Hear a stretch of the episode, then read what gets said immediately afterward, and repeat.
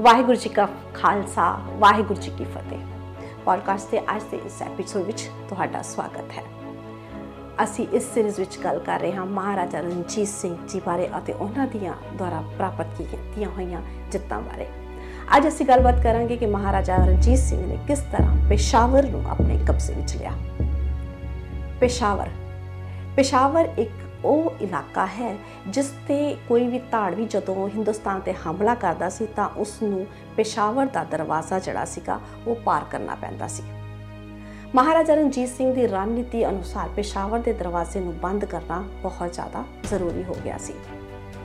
ਇਸ ਕਰਕੇ ਮਹਾਰਾਜਾ ਰਣਜੀਤ ਸਿੰਘ ਨੇ ਅਟਕ ਵੱਲ ਪਹਿਲਾਂ ਕੁਝ ਦਸਤੇ ਭੇਜੇ ਰੇਕੀ ਕਰਨ ਵਾਸਤੇ। ਉੱਥੇ ਉਸ ਸਮੇਂ ਪਠਾਨਾ ਦਾ ਰਾਜ ਸੀ। ਜਦ ਪਠਾਨਾਂ ਨੂੰ ਪਤਾ ਲੱਗਾ ਕਿ ਮਹਾਰਾਜਾ ਰਣਜੀਤ ਸਿੰਘ ਇਸ ਤਰ੍ਹਾਂ ਦੀ ਸੋਚ ਰੱਖਦੇ ਹਨ ਕਿ ਪੇਸ਼ਾਵਰ ਨੂੰ ਆਪਣੇ ਕਬਜ਼ੇ ਵਿੱਚ ਲਿਆ ਜਾਵੇ, ਤਾਂ ਪਠਾਨਾਂ ਨੇ ਰੇਕੀ ਕਰਨ ਆਏ ਦਸਤੇ ਨੂੰ ਨਿਸਤਾਨਾਬੂਦ ਕਰ ਦਿੱਤਾ, ਬਿਲਕੁਲ ਖਤਮ ਕਰ ਦਿੱਤਾ, ਜਿਸ ਦਾ ਮਹਾਰਾਜਾ ਰਣਜੀਤ ਸਿੰਘ ਨੂੰ ਬਹੁਤ ਜ਼ਿਆਦਾ ਅਫਸੋਸ ਲੱਗਾ। ਉਹਨਾਂ ਨੇ ਉਸੇ ਵਕਤ ਅਕਾਲੀ ਫੂਲਾ ਸਿੰਘ ਨੂੰ ਹਿਦਾਇਤ ਦਿੱਤੀ ਕਿ ਫੌਜਾਂ ਲੈ ਕੇ ਪੇਸ਼ਾਵਰ ਵੱਲ, ਅਟਕ ਵੱਲ ਜੋ ਹੈ, ਉਹ ਤਾਵਾ ਬੋਲ ਦਿੱਤਾ ਜਾਵੇ। ਅਕਾਲੀ ਫੂਲਾ ਸਿੰਘ ਤੇ ਸਰਦਾਰ ਮਹਿਤਾਬ ਸਿੰਘ ਦੇ ਕਮਾਂਡ ਹੇਠ ਫੌਜਾਂ ਨੇ ਅਟਕ ਤੇ ਹਮਲਾ ਕਰ ਦਿੱਤਾ। ਪਠਾਨਾਂ ਦੇ ਨਾਲ ਕਮਾਸਾਨ ਯੁੱਧ ਹੋਇਆ। ਪਠਾਨਾਂ ਨੂੰ ਸਿੰਘਾਂ ਨੇ ਚਾਰੇ ਪਾਸਿਓਂ ਘੇਰ ਲਿਆ। ਪਠਾਨ ਜਿੱਧਰ ਵੀ ਜਾਂਦੇ ਸਨ, ਸਿੰਘ ਉੱਥੇ ਪਹਿਲਾਂ ਹੀ ਰਸਤਾ ਰੋਕ ਕੇ ਖੜੇ ਹੁੰਦੇ ਸਨ।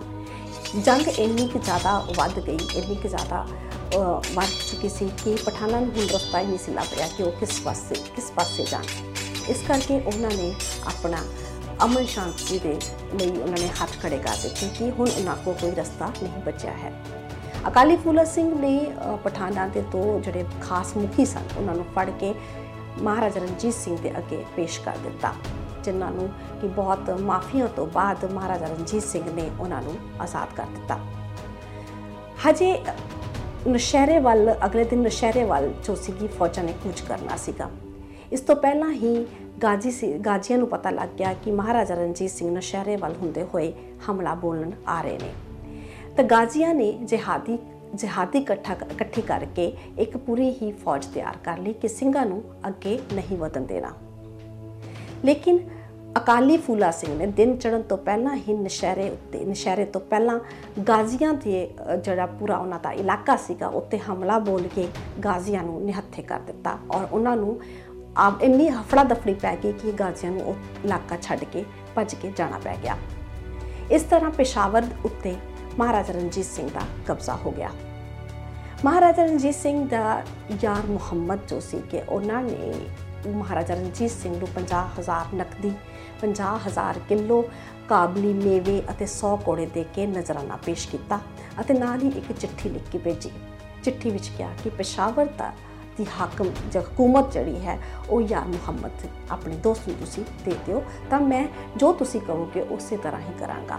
ਜਿੰਨੇ ਵੀ ਟੈਕਸ ਲਾਹੌਰ ਵੱਲੋਂ ਲਗਾਏ ਜਾਣਗੇ, ਉਹ ਸਾਰੇ ਟੈਕਸ ਮੈਂ ਪੇ ਕਰਾਂਗਾ।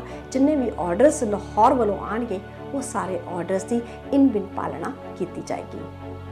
ਮਹਾਰਾਜਾ ਰਣਜੀਤ ਸਿੰਘ ਨੇ ਆਪਣੇ ਯਾਰ ਮੁਹੰਮਦ ਤੇ ਵਿਸ਼ਵਾਸ ਕਰ ਲਿਆ ਅਤੇ ਉਸ ਨੂੰ ਪਸ਼ਾਵਰ ਦਾ ਜੋ ਹੈ ਪੇਸ਼ਾਵਰ ਦਾ ਜਿਹੜਾ ਹਾਕਮ ਸੀਗਾ, ਉਹ ਨਿਯੁਕਤ ਕਰ ਦਿੱਤਾ।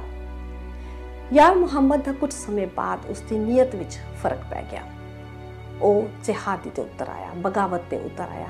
ਉਹ ਨਹੀਂ ਚਾਹੁੰਦਾ ਸੀਗਾ ਕਿ ਉਹ ਕਿਸੇ ਤਰ੍ਹਾਂ ਦਾ ਟੈਕਸ ਜੋ ਹੈ, ਉਹ ਲਾਹੌਰ ਨੂੰ ਦੇ, ਮਹਾਰਾਜਾ ਰਣਜੀਤ ਸਿੰਘ ਦੇ ਉਹ ਖਿਲਾਫ ਹੋ ਗਿਆ।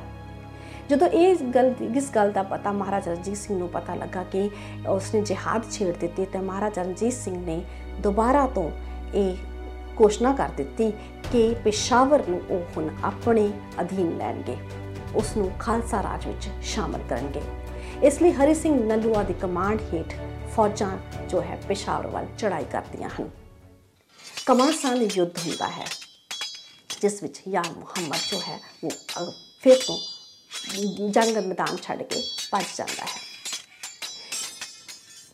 ਪੇਸ਼ਾਵਰ ਦੀ ਉਸ ਧਰਤੀ ਤੇ ਹਰੀ ਸਿੰਘ ਨਲੂਏ ਦਾ ਕਬਜ਼ਾ ਹੋ ਜਾਂਦਾ ਹੈ। ਔਰ ਹਰੀ ਸਿੰਘ ਨਲੂਆ ਬਣਦੇ ਹਨ ਪੇਸ਼ਾਵਰ ਦੇ ਪਹਿਲੇ ਗਵਰਨਰ। ਵਾਹਿਗੁਰੂ ਜੀ ਕਾ ਖਾਲਸਾ, ਵਾਹਿਗੁਰੂ ਜੀ ਕੀ ਫਤਿਹ।